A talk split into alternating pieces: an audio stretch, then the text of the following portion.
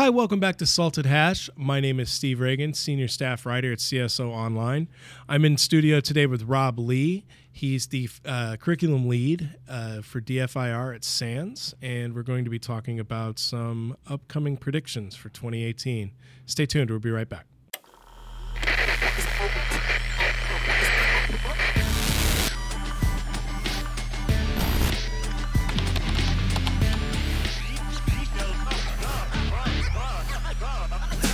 Welcome back, Rob. How are you? Thanks for joining me.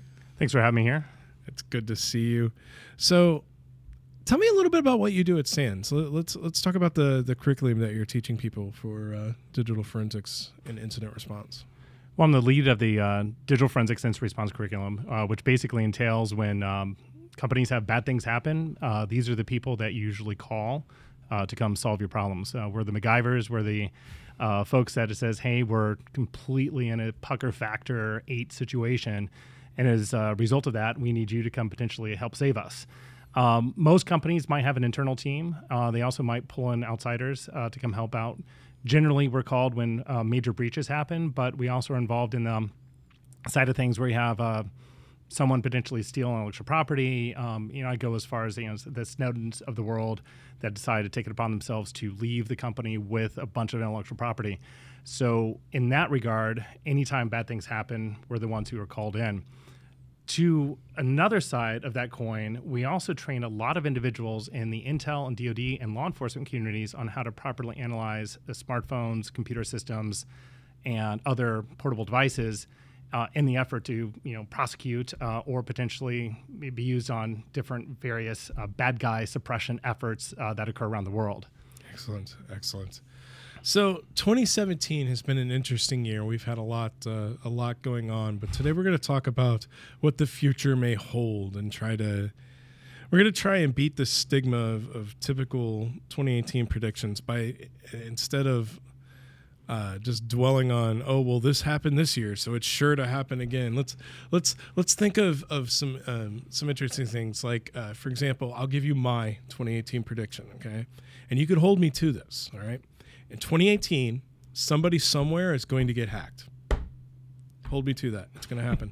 That's going to happen. i'm not so sure. You've heard it here first. In 2018 somebody's going to get hacked.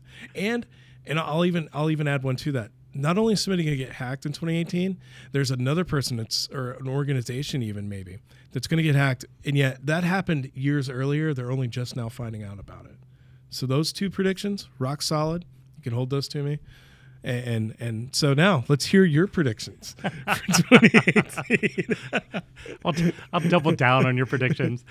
Um, wow, it's uh, the predictions, you know, it comes down to you're, you're you're exactly right. The majority of the predictions usually fall into there's going to be you know something that's going bad's going to happen, and a result of that bad thing happening, you know, people are going to change their attitudes. And honestly, I think you know 2017 moving into 2018, the one thing that has become very clear for most organizations, especially at the executive management level, is that if they're not convinced now that preventable IT security is essentially dead, um, they need to obviously wake up and start reading newspaper headlines. It's like not a matter if you are going to be hacked and how to prevent it. It's how to matter of getting in front of it to detect it early enough so you could get in front of it and prevent the actual operational goals of your adversary, whatever that is, from occurring, meaning that they're going to be leaving the company with your intellectual property, cause sufficient damage. My prediction to that is that you're going to start to see executives start to stop treating IT security as a product that they could implement and start treating it as an operational concern as equally important as managing their finances. That they are really going to start digging and asking very important questions and educate themselves a lot more. You'll probably see a lot more executives start to ask hard questions, which are going to be the shock of most IT security. Saying, You've never asked this question before, but it's kind of entertaining to me that I get to answer this question now. But I think the IT, you know, I don't think it's that far of a reach. You probably heard this one before that the management side is going to get a lot more interested in making sure that the companies are doing a lot more to help prevent the uh, stuff from leaving the company. And I still think, to a certain extent, the average American never really paid attention to this um, until the Equifax hack. Yeah. And I, I use this as an example because I had so many more neighbors who kind of knew what I did, but as soon as this happened, they said, "I think this is related to your job." Yep. And I said, "Yes, of course. It, you know, Equifax is directly related." I didn't respond to it, but every person I know was now affected by that. But the crazy thing is, is every person says, "It's interesting to see how they have gone public on this." They blamed an IT guy. I noticed that in the in the press. They put up a website that I'm supposed to go report and give them more private information of mine to which before I pressed the return button on that, I said, hey, wait a minute.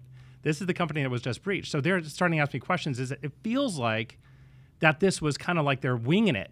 Yep. A company as large as Equifax is winging it. And I said, that's exactly right. Yeah. A lot more companies need to be a little bit more involved in when bad things happen.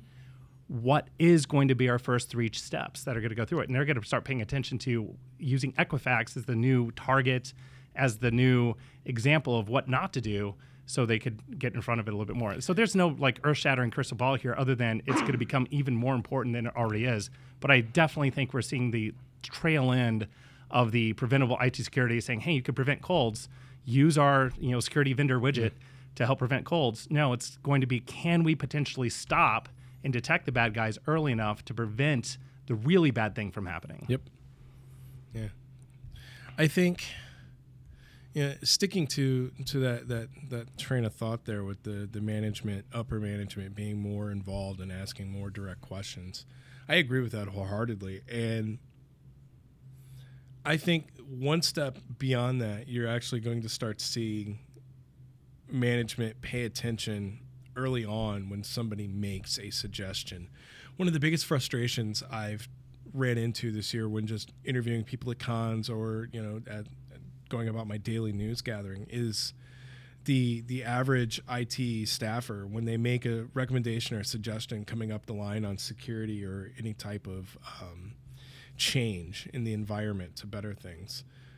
It's always overlooked because it works. Be- it's working now. Don't change what isn't broke. Type mentality, and now with further regulation coming in uh, with um, uh, GD, I'm probably getting this backwards, but GDPR, um, all all of the the changes, and of course all the headlines related to micro changes that happened on a network that led to this big catastrophic thing. You know, one unpatched server undid, you know, an entire billion dollar company. I think we're going to see a lot of, of conversations now when a suggestion's made, they're going to stop and really look into it.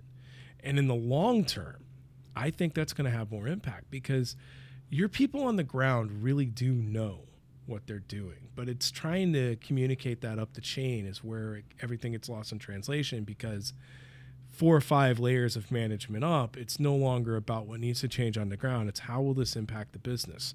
How will this change what we're doing? Is there there any value into this? And if you can't directly speak to that, you're gonna you're gonna be lost in the shuffle. They're not gonna do anything. I think that's gonna change now. And like you said, a lot of it's going to come right back to Equifax because let's face it, that is massive.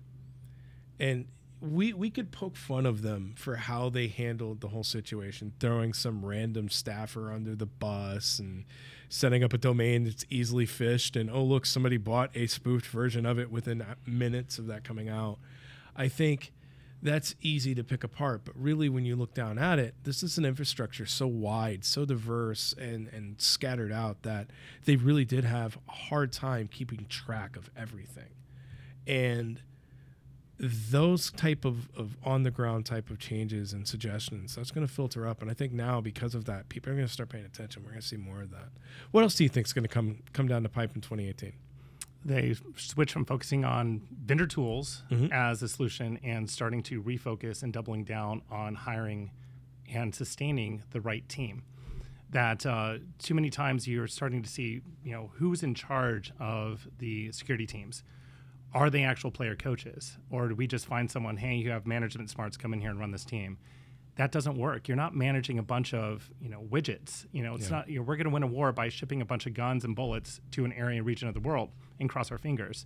You actually have to have trained and operational troops to understand what's going on. And I have a lot of executives that I talk to that says, "Well, I don't know where to find those people. Where am I going to find that that individual that could help lead the team that I need to find the college grad that they know that there's that you know spark that they need to you know come on my team. I'm going to take care of you. To the mid-level person who is a security engineer analyst that's going to be working a tier two part of the SOC, all the way up to the team lead those people already exist. In a lot of cases, they're actually sitting at a large, a lot of the large incident response companies that are out there. And, and, the reason why these companies would be able to potentially say, hey, come and work for me is sanity. Yeah. You would actually be able to say, hey, listen, you know, you're working over at this, you know, really amazing hotshot group, you know, special operators. If you come on my team, you know, I just noticed you got married, you have a family. We're going to be able to compensate you the same, if not a little bit more, tweak it a little bit. You're going to be able to do your job from home. You're not going to have to travel near as much but I want you to bring the people on that will help you do the best job possible.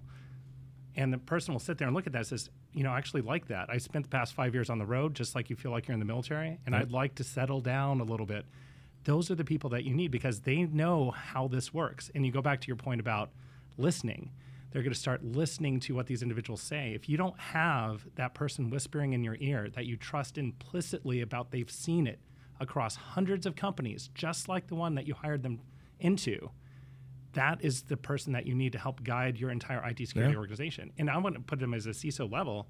They could still be talking to the CISO at this point, but I would definitely you need your Scotty of the Starship Enterprise, and you oh, need to absolutely. find that person. Yeah, that's where a lot of these organizations are going to start figuring out. I need the right team to run all these wonderful, magical widgets that I've purchased over yep. the years from these vendors, and a lot of them are really good tools, but without a really skilled operator behind them, they're worthless. You might as well just put them back on the shelf. Yeah. Now that you bring that up, another thing that, that I think is, is worth considering and looking at is the fact that you're going to see a lot of, of development for security teams that come from outside of the security group. Uh, traditionally, you know, it, it's always somebody that comes from IT and they fall into security and everything like that. I think you're going to see more developers get pulled into security. You're going to see a lot of uh, uh, of engineering type of settings get pulled in security because they're all valid takes on a problem that you can you can filter in. And, part of the reason for that, you're exactly right. Every time that we're doing into response somewhere, half of the solutions that we're engineering are coming from someone says, "Hey, listen, I could code that up right now." It's almost like DevOps yeah. for security. Yeah. In order to solve a problem that's immediate, in order to, I need to have patch all these systems using a technique I've never seen because of WannaCry that came out. Yep how are we going to patch it? You know, and that's tappity tappity tappity. You have Run to have that. someone. yeah, here I will create that. Let me test it on our lab net. Let me throw it out on the network now. Looks like we're good, but you can't do that with the average individual. You actually yeah. need someone who actually and has operational skills, who've done this on live networks before. Where do you find those people? You know, the DevOps side is a really good yeah. amalgamation from, hey, I'm a developer and I'm worried about you know this operational uh, impact oh, yeah. of this. They exist. They just haven't. You know, a lot of them are actually getting the security side right now because they actually find it a puzzle that they have not yet uh, had a chance to whack the baton at. Nope. So I'm kind of going to break my own rule, but yet it, it's still a, a, thing that, that concerns me for 2018. And I can honestly say, I hope I'm wrong. I really don't want it to get this bad, but my fear is that uh, ransomware is going to evolve to more focused uh, more focused type of, of environments to where it's no longer going to be encrypt a thousand machines and hope two or three of them drop five or six hundred dollars. I think they're literally going to start targeting people with specific types of infrastructures or environments or data, and they're going to customize the the ransomware to target only that. And the prices are going to go sky high. I think right now the average asking price is like a Bitcoin or maybe even two to get a, a system recovered. Now imagine waking up and you're a, hospital administrator and all your, your all your EMRs are now encrypted. Congratulations. I'll need five million dollars to get them back, or one million dollars to get them all back. But uh, that kind of thing scares the life out of me because I'm genuinely concerned that that's where we're going. Because now that everybody's so familiar with ransomware and they know how it propagates and they know how to stop it to some degree and, and deal with it, they have to, the criminals have to up their game to keep themselves relevant. Otherwise, that's just a vertical that's going to go away in their market. Unfortunately, the only way to, to make it in their, their, their world is to make it worse. And that's about as worse as we can get right now. So that that would. What do you think? Am I barking up the wrong tree, or do you actually see that as a? I'm going to up your oh, ante oh, great. here and double down on that and saying actually I think it's not that it's making it more difficult. There were still the the lowest threshold capability is now being proliferated into the hands of people who really do not know what they're doing with it. Oh yeah, the turnkey. You, to look at the WannaCry example and, and others. Is like, could WannaCry have been an actual huge payday for a hacker group if they executed it properly? And they didn't.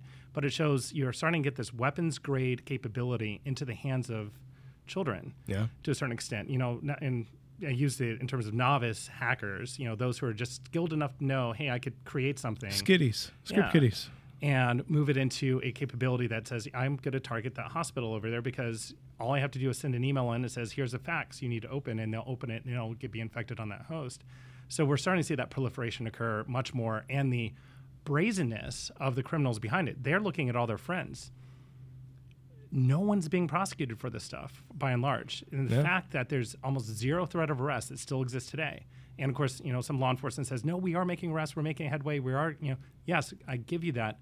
But the curve on the people trying it Few and and the far curve between. Yeah. of arrests, you know, is more steady. This hockey stick curve is the one that is really the concerning one to me.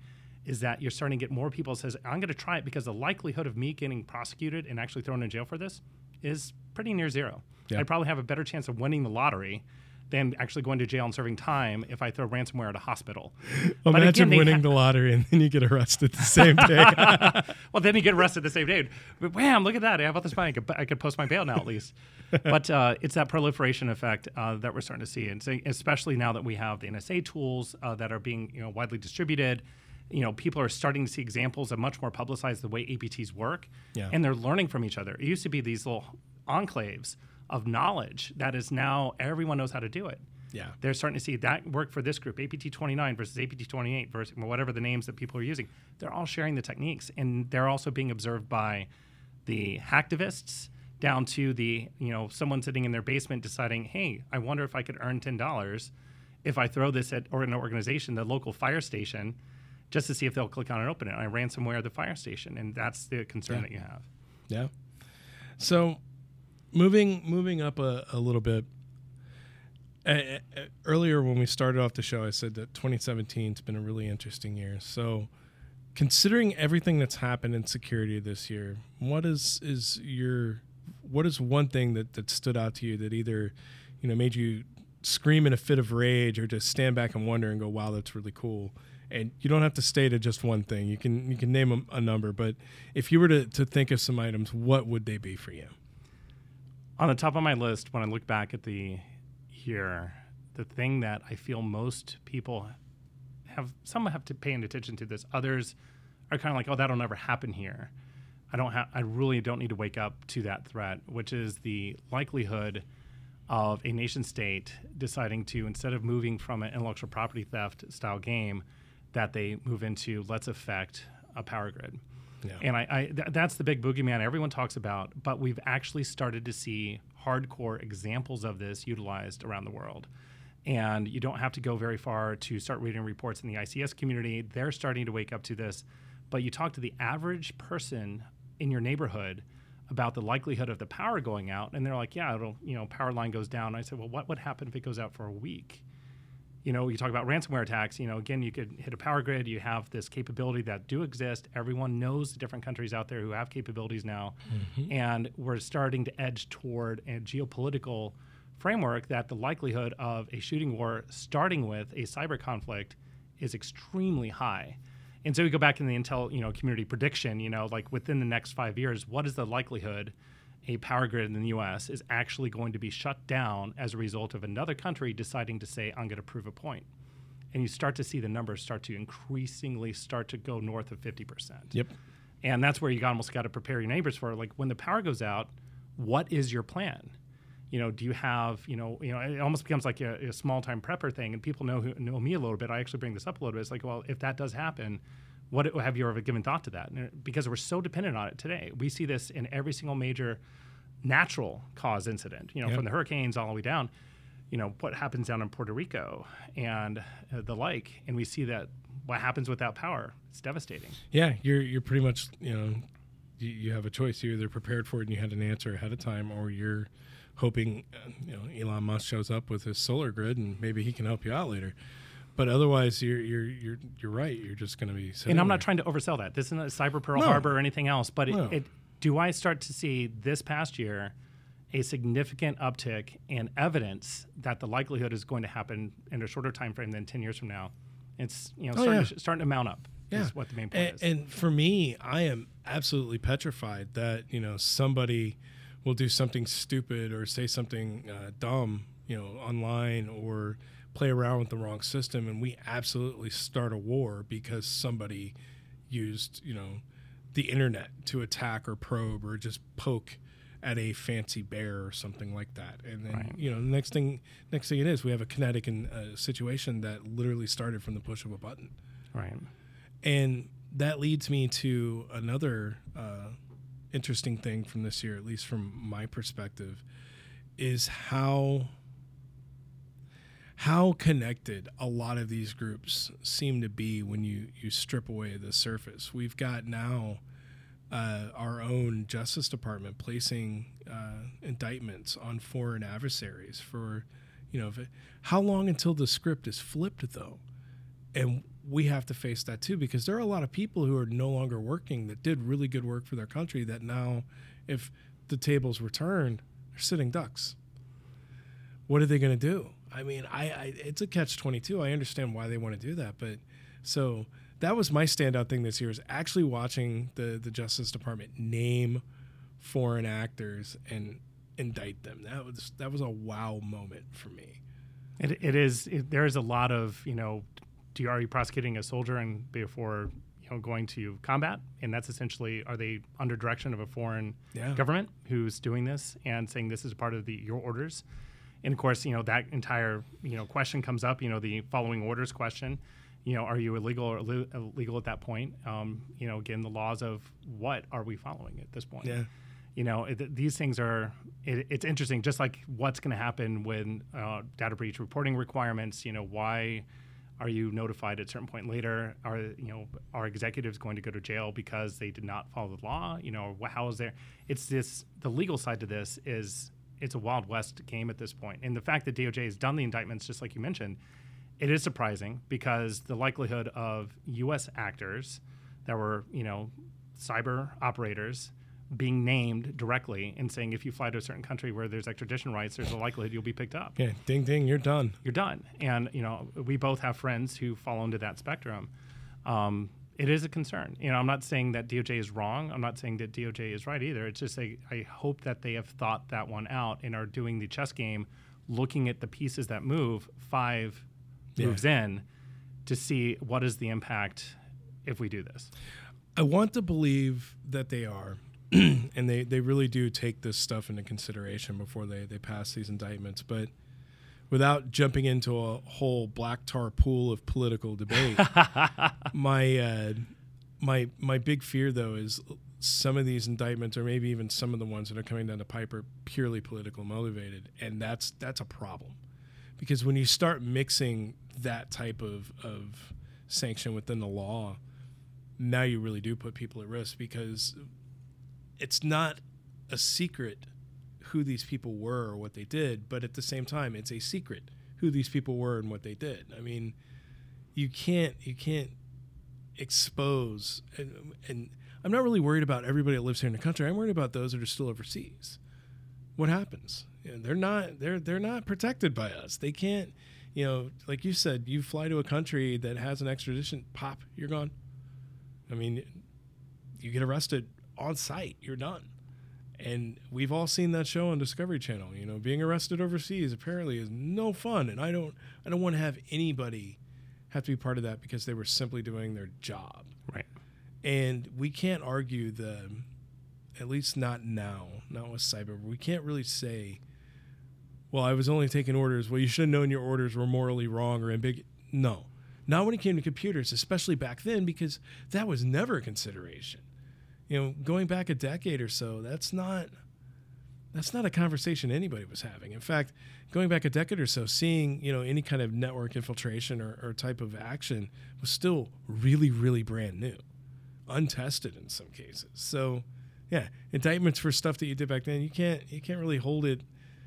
Yeah, but that goes to your point. If they were operating on behalf of a foreign government, well, then what exactly? There, you- there are there are laws that cover that. You know, on the books at, at this point. You know, under Title 10, Title 50 for ours. You know, Geneva Convention. You know, it's kind of ironed out. But again, this is at what point is this a you're a uniformed member of a service that is carrying out said order? You know, again, it goes very legal.